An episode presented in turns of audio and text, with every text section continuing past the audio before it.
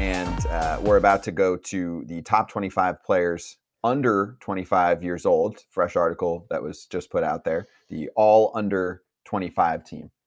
Um, did you guys take a look at some of the names here? No, but I will. Okay, great. Proud of you. Juan Soto's not on the list. I know that. I know Kratz did. And did Kratz make his own list of all under under 25 opening day lineup? Did you? I didn't. I didn't make my own list, but every time I look at these things, I'm like, under 25?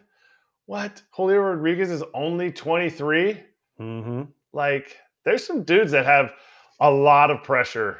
Again, I, I can't really, I don't know how to say, oh, well, this is what I felt like when I was under 25 in the big leagues. No, this is not, this is more of an AJ thing but it is. I didn't have a Julio Rodriguez or Corbin Carroll contract or Bobby Witt Jr. contract. So yeah, but yeah. you played you played good lead in. You played a premium position on a team that was building to make it to the playoffs, and and I was that, making league minimum. And one year I got renewed.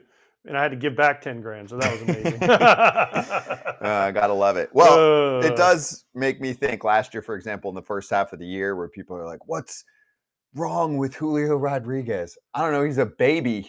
No, well, I, I listen. We've discussed that a little bit. I, I think know, what was wrong with him is he back. had too much shit going on. You can say what you want about eh, him. No, dude. Everywhere you looked, it was Julio Rodriguez. Julio Rodriguez on every commercial. And listen, I'm fine with that because he is one of the faces of baseball. Yeah. But it is a lot to throw on a kid that's 22, 23 years old. I'm sorry. Yep. It is a lot. Now, if he now two years from now when he's 25, 26, do it. But at 22, 23 and uh, basically in the in the Mariners made the playoffs for the first time in 20 plus years.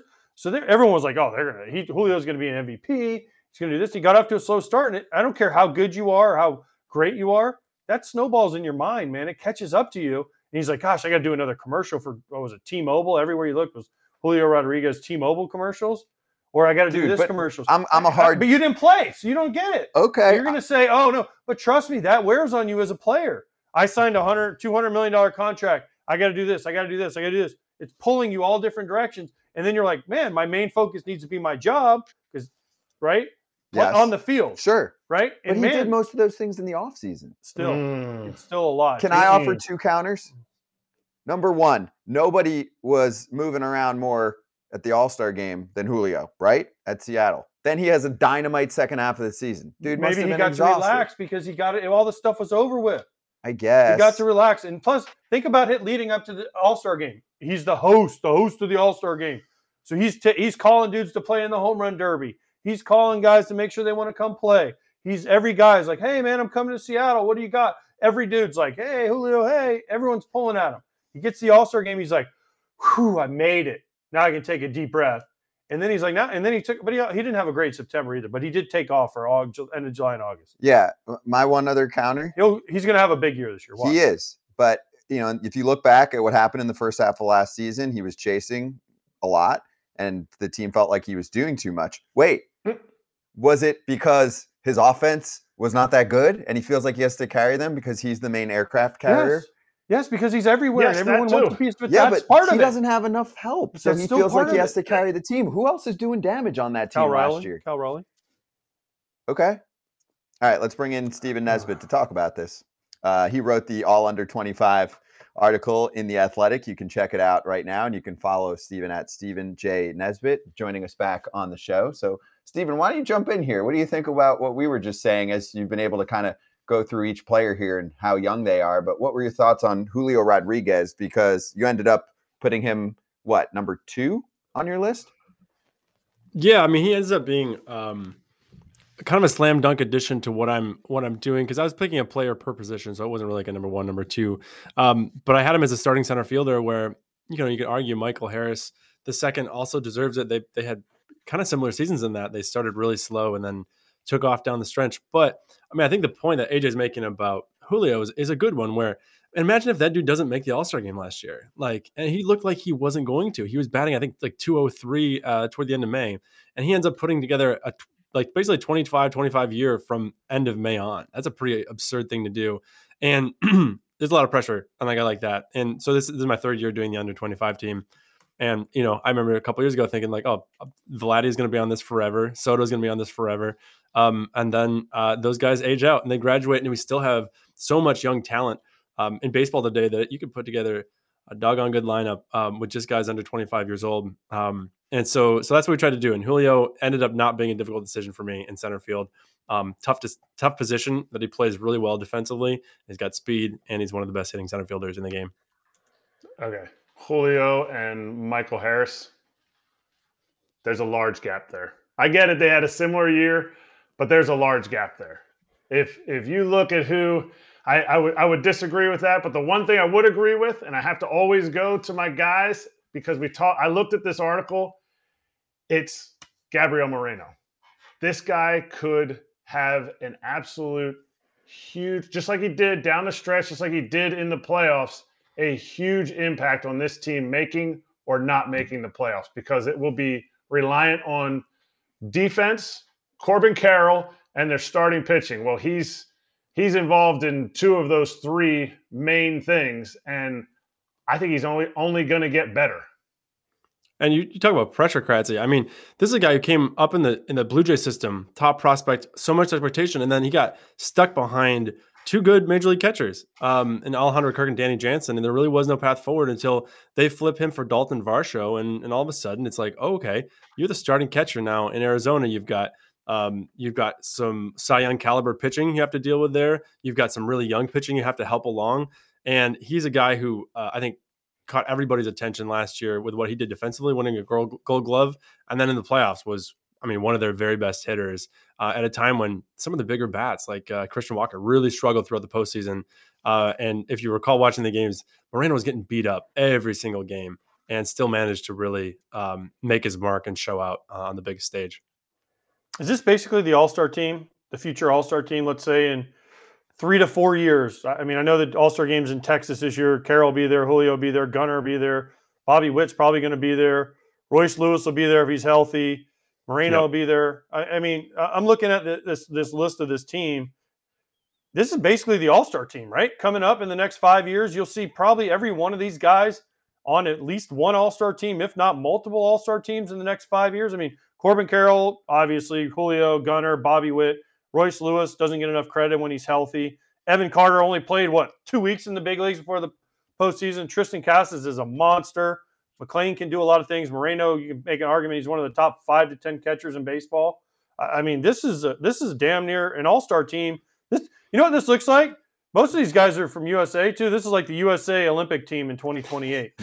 this is the Team USA. There you go. I mean, seriously. I mean, if you look, I mean, Core, obviously, you know, Julio, Moreno, these guys aren't from USA, but I mean, the rest of these dudes, this is the USA team in 28 in the Olympics.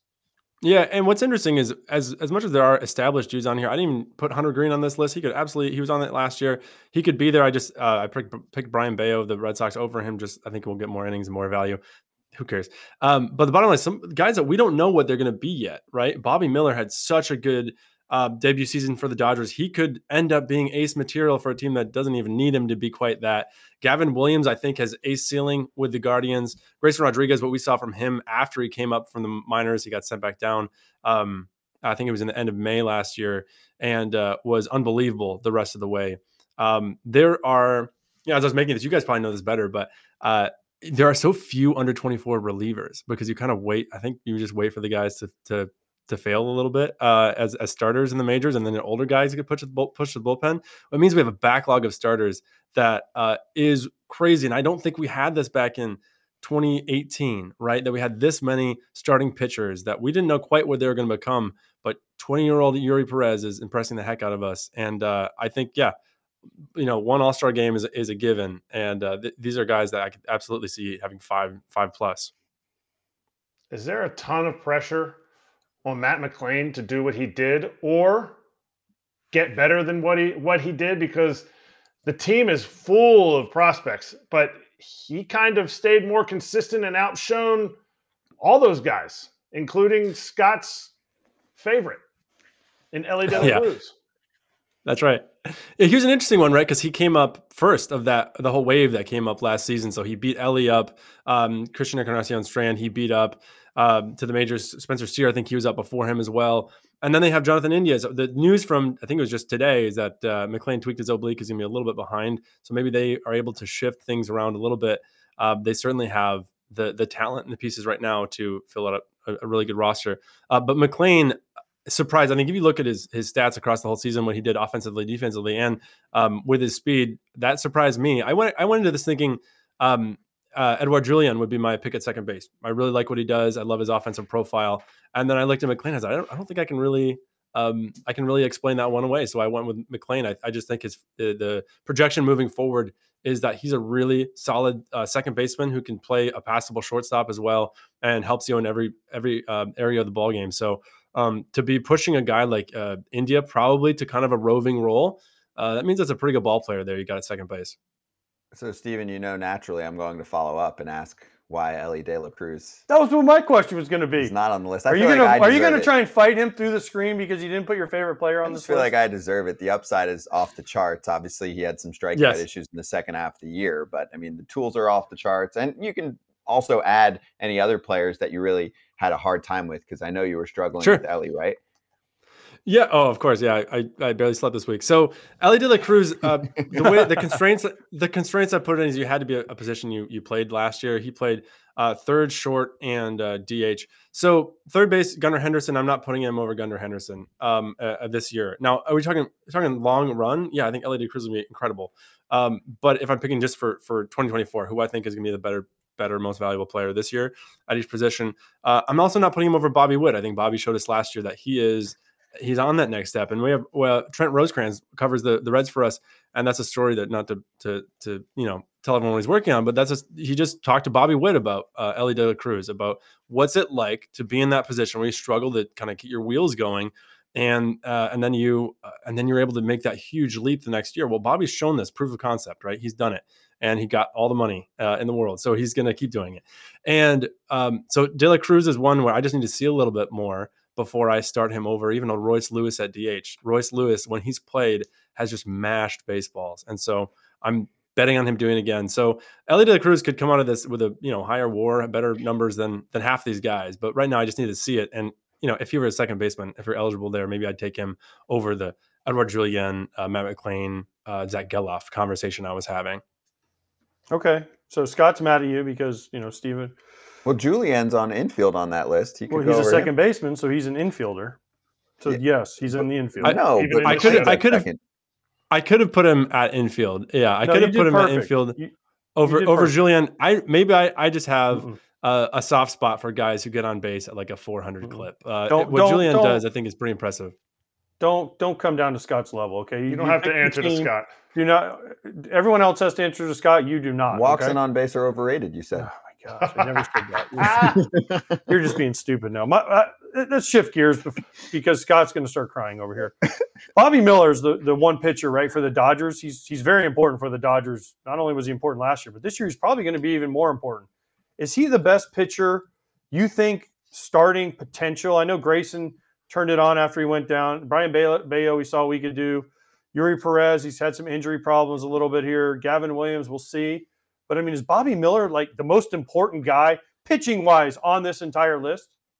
I put that name down first. Um, there were zero questions on my on my list of th- boxes he needed to check for me to pick him here. Eury Perez, I mean, he has probably the highest ceiling of all these guys, but we already know he's going to be on an innings limit this year. We don't know quite how much production we're going to have, and also the pressure on this guy is immense at 20 years old. Whereas Bobby Miller, you need him to come and be a, like a number five or a number four. And long run, you're going to have Shohei Ohtani, Yoshinobu Yamamoto, and Tyler Glasnow all at your side for the next X amount of years, long time. And Bobby Miller's right there. He can pitch himself into an ace, but if he turns into a number, really good number three, that's fine too. And so he's already there. He had an incredible season last year. He's got every trick in the bag as far as pitch mix. He's got velocity, um, and he had command last year. If that holds, I think you could see this guy absolutely take off because again, there isn't a ton of pressure on him. I think there's there's not a big weight on his shoulders. You had mentioned you kind of glossed over Gavin Williams. Hmm I this his stuff at the top of the zone is crazy. But another Indian starter coming out of the minor leagues. Guardian. Does it actually play because he doesn't? Sorry, Guardians starter coming out of the minor leagues. does it actually play? Did he did the changes that he made with limiting his walks? Is it something that's sustainable for him, which he did, I think, in like his last four or five starts? Yeah, yeah, he was. It was kind of streaky with his with his command and talking to our um, our Guardians writer um, Zack Meisel. He Meisel. He he thinks I think similarly with this guy has that ace type of ceiling and the Guardians have shown they can just churn out these guys, right? Whether you thought this guy was an ace when you drafted him, they can turn him into something very similar to that. The, the one thing I'm looking at beyond the command, which I think he's sort of got a handle on, he's working in the right direction, is whether he can have um, some out pitch uh, to get lefties out. If you look at his splits, I don't have them in front of me right now, but they were pretty drastic to the point where I was like, I, I'm suddenly shakier on him than I was just looking at surface stats. So if he can get an out pitch against lefties, um, I think he could chew through that division for for many years to come. Hey, let me ask you why this guy didn't make the team. I can tell you his name. I'm gonna let you guess who he is. Ten and four, two point nine eight ERA, twenty five games started. Okay, who is that? Tanner Bibee. Why the hell didn't he make the team? That's pretty oh, good. Ten he, and four. He's 24 he years old. He's 24. I know. Okay, so here's the problem. I said uh, 24 on uh, on opening day. He turns 25 on March 5th, so he wasn't eligible. Oh, he would be oh, there. Damn it. Okay. Oh, okay. Wow. All right, understood. You missed it. You're, you're like you're like everybody in the, in the comment section. The comment section every year just turns into people saying Adley Rutschman, and it's like he's 26. Okay. Yeah, it's happening. but Tanner right Bibee 24. It's happening right now live. True. There's people throwing out names, and some of them are okay, but many of them are 26, and it does not. And there's no no shame. 26 is 26 is just fine. There's no shame in being 26, but unfortunately, I got to cut you off at the 25th birthday. Okay, yeah. understood. Bryson Stott, I'm sorry, you are 26. You're I just old. looked at the the stats. I looked up. I'm like, dang, Gavin Williams over Tanner Bibee. Mm-hmm. Like Tanner Bibee did pretty well. He finished top three in the Rookie of the Year, and he did pretty well for him. Yeah, even like, standards. Yeah, like, apparently, like I said, apparently it's opening day standards. Good like I you. said, the the Guardians know how to know how to turn out those aces. So I. Oh, I wait, when does the Dodgers awesome. and the Padres play? Maybe they, our opening day is before March fifth, and we can slide by the end. I'm just kidding. That's I know true. it's later. Hey, Steven, let's finish with this. What was the number one kind of consensus comment you got back, whether it was positive or negative? Just what did you get out of the reaction this time around? Um, the most common one I've gotten is people stumping for Hunter Greene, who was on this list last year, may have been on it the year before as well. Um, I had both Greene and Reid Detmers on it last year and didn't have either of them this year. I think that's it's a fair conversation to have. Um, I that was the one I sort of debated back and forth the most was picking Brayan Bello. Completely different profiles um, as far as pitching goes.